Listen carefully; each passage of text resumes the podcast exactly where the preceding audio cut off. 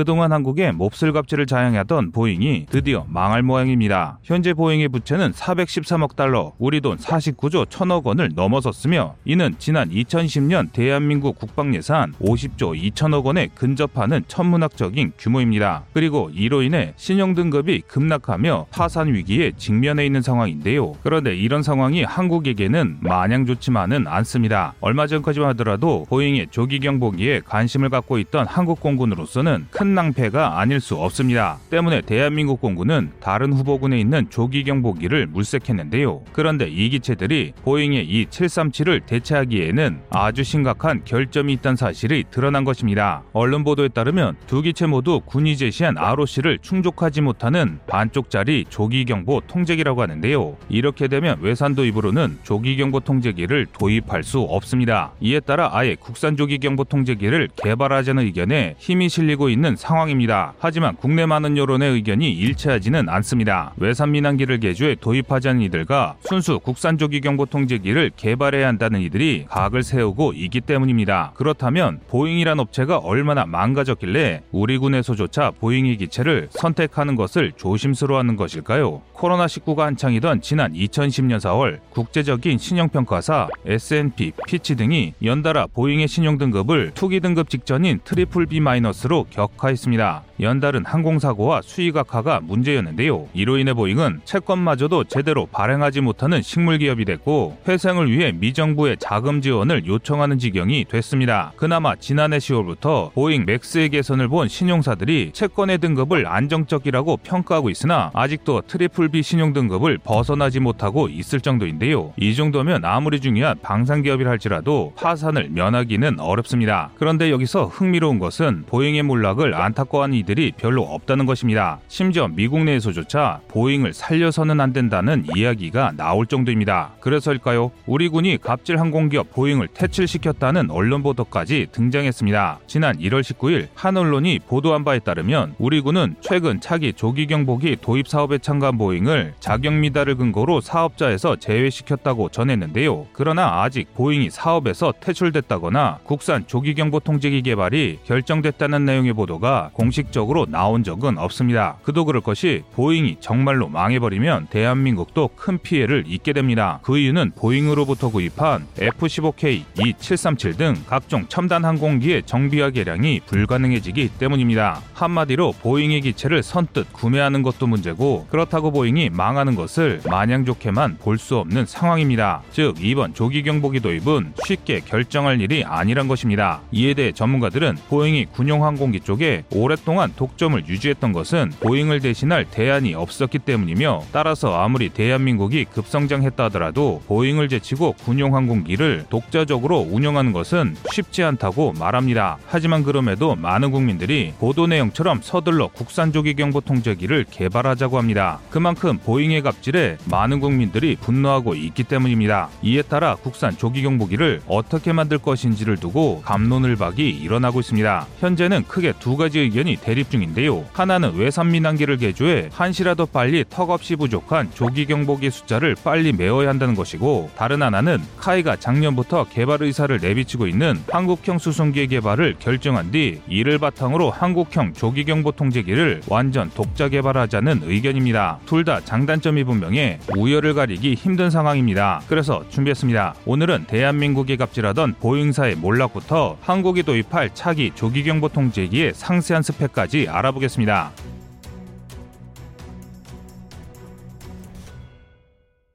대한민국 공군의 하늘에 지소가 될 차기 조기경보 통제기 사업이 전면 백제화될 수 있다는 이야기로 인해 대한민국이 떠들썩합니다. 현재 우리 군은 조기경보기 2차 사업을 추진 중입니다. 조기경보 통제기 수량 부족으로 발생하는 전력 공백을 메우기 위해 입하는 것인데요. 이번 사업을 통해 4대 조기경보 통제기를 도입해 전력 공백을 해소하고 이에 더해 기존에 도입됐던 이 737을 개량해 전력을 강화한다는 계획이었습니다. 그런데 이 사업이 완전히 파토나게 생겼습니다. 팔았습니다. E-737을 팔았던 보잉이 말도 안 되는 요구를 했기 때문입니다. 방위사업청이 발표한 사업 타당성 조사 결과에 따르면 보잉은 E-737 두 대에 도입비로 무려 2조 3,052억 원을 요구했습니다. 이에 대해 보잉의 기체를 밀고 있는 일각에서는 신형 E-737에 탑재될 장비가 초고 성능으로 개량되어서라는 이야기를 합니다. 그러나 아무리 그래도 1조가 넘는다는 것은 말이 안 됩니다. 비슷한 시기에 배치될 세종대왕급 batch 2와 비교해보면 이 금액이 얼마나 터무니없는지 바로 알 수 있는데요. 약 300명이 승선하는 만재 만이천톤급 이지스함인 세종대왕 배치2의 한 척당 가격이 1조 3천억 원입니다. 100여 발에 달하는 각종 미사일과 시위즈, 이지스 레이더로 중무장한 군함이 1조 3천억 원인데 항공기가 1조 원이라는 것은 아무리 이해하려고 해도 도저히 납득이 가지 않는 금액입니다. 즉 이것이 보잉의 갑질이라고밖에 설명이 안 되는 것인데요. 그런데 이게 끝이 아닙니다. 방위사업청의 사업 타당성 조사 결과 밝혀진 바에 따르면 보잉의 끝이 없는 악행에 기가 질리게 됩니다. 보고서에 따르면 보잉은 지난 2019년 3월 총 5대 E737을 영국에 판매했습니다. 그런데 총 사업비가 2조 4천억 원으로 대당 4,800억 원에 약간 못 미칩니다. 한국이 제시한 1조 1천억 원의 절반도 안 되는 값에 E737을 제공한 것이죠. 이중 두 대가 중고 민항기를 개조하는 것이라고는 해도 이건 대한민국을 폭우로 봤다고 밖에 설명이 안 되는 격차입니다. 이 사실을 뒤늦게 한 국회에서는 E737을 도입하면 예산을 전면 백지화하겠다고 엄포를 놓는 게 납득이 갈 정도인데요. 이 와중에도 보잉은 기존에 도입한 E737 4대를 개량하는데 총 1조 6천억 원, 대당 4천억 원을 계속해서 요구하고 있습니다. 그리고 이 사실이 알려지면서 사업에서 보잉을 퇴출시켜야 한다는 국민들의 요구가 국방부로 빗발치고 있습니다. 이 중 일부는 이제는 아예 보잉제 무기를 구입해서는 안 되며 이미 사들인 무기도 서둘러 대체제를 찾아야 한다고 말합니다. 하지만 현실은 쉽지가 않습니다. 최근 수조 원대 개량비로 크게 화제가 됐던 F-15K는 물론 육군의 AH-64 아파치 헬기, 해군의 P-8A 포세이돈 등 대한민국 공군과 육군의 최첨단 장비 중 상당수가 보잉제 장비입니다. 보잉을 손절하려면 우리 군에서 가장 좋은 최신의 장비들을 모두 포기해야 할 정도인데요. 그렇다고 딱히 방산비리인 것도 아닙니다. 가격과 개량 비용을 제외하면 현존하는 장비 중 가장 강력한 장비를 고르다 보니 보잉제 제품들이 많이 도입 된 것이기 때문입니다. 이는 보잉의 모국인 미국도 마찬가지인데요. 현재 미군은 보잉에 굉장히 화가 나 있습니다. 보잉이 자국의 미군을 상대로도 여러 차례 갑질을 시도했기 때문인데요. 보잉은 미 육군에 제공하는 헬기 부품의 가격을 비상식적인 수준으로 올려받았습니다. 또 국회 로비를 벌여 우수한 고성능 훈련기를 도입하려던 미공군에게 아직 완성도 안 된 저사양 훈련기인 T-7A 레드호크의 도입을 강제했습니다. 심지어 대통령이 탈 대형 항공기 에어포스원 1호기를 제작하며 술을 마셨다는 사실까지 뒤늦게 발각 되기도 했는데요. 이 때문에 보잉에 대한 미국의 분노는 이미 극에 달해 있는 상태입니다. 그러나 그럼에도 불구하고 얼마 전까지 미군은 감히 보잉에 대적할 수 없었습니다. 보잉은 미제 첨단 무기 생산의 대부분을 떠맡고 있다는 점을 악용해 수익성이 낮은 방위 사업에서 언제든 철수할 수 있다며 미군에 으름장을 놨습니다. 그리고 이때마다 보잉이 망하면 경쟁이 없어진다며 미의회가 보잉의 편을 들었습니다. 그래서 세계 최강인 미국조차 보잉을 제압할 수 없었는데요. 미군조차 이 지경이니 대한민국이라고 보잉에 대적할 방법이 있을 리가 없습니다. 그런데 이제는 아닙니다. 지위를 악용해 갑질을 일삼던 보잉사가 결국 치명적인 실책으로 인해 몰락하고 있기 때문입니다. 지난 2010년 보잉의 신용 등급은 투기 등급 바로 직전인 트리플 B 마이너스까지 떨어졌습니다. 무리해서 추진한 신형 민항기 보잉 737 맥스가 결함으로 연달아 추락하고 코로나로 민항기 시장이 붕괴되면서 사업이 급격히 악화된 게 원인이었는데요. 이로 인해 한때 400달러를 오고 갔던 보잉의 주가가 200달러 선까지 급락하고 말았습니다.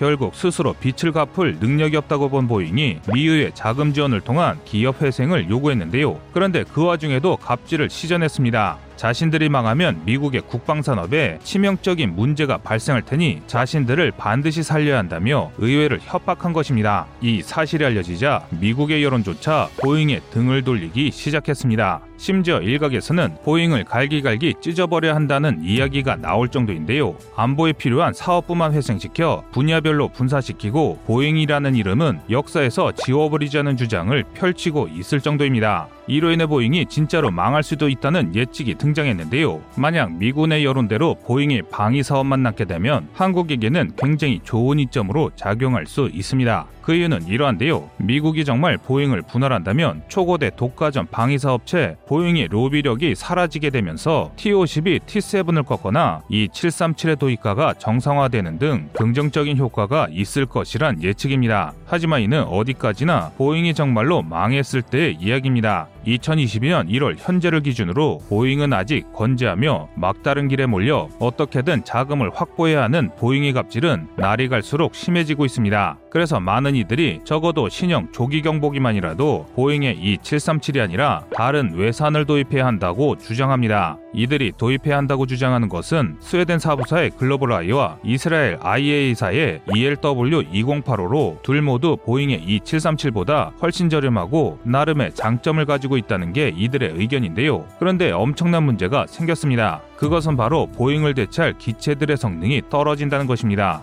이 때문에 한국 공군은 고민에 싸였습니다. 보잉의 기체를 선정하자니 업체가 언제 망할지도 모르고 또 그동안 이어져온 갑질이 더욱 심할 것은 뻔했기 때문입니다. 반면 이스라엘과 스웨덴의 기체들은 우리가 원하는 ROC에 못 미치는 기체여서 선뜻 결정하기 어려운 것입니다. 그런데 생각하지도 못한 다른 해법이 등장하면서 한국의 조기 경보기 사업은 기존 3파전의 양상이 또 다른 방향으로 흘러가게 된 것입니다. 그것은 바로 시청자님의 의견을 댓글로 남겨주시기 바랍니다. 여러분의 좋은 의견이 좋은 영상을 만드는데 많은 힘이 됩니다. 이상 꺼리투브였습니다.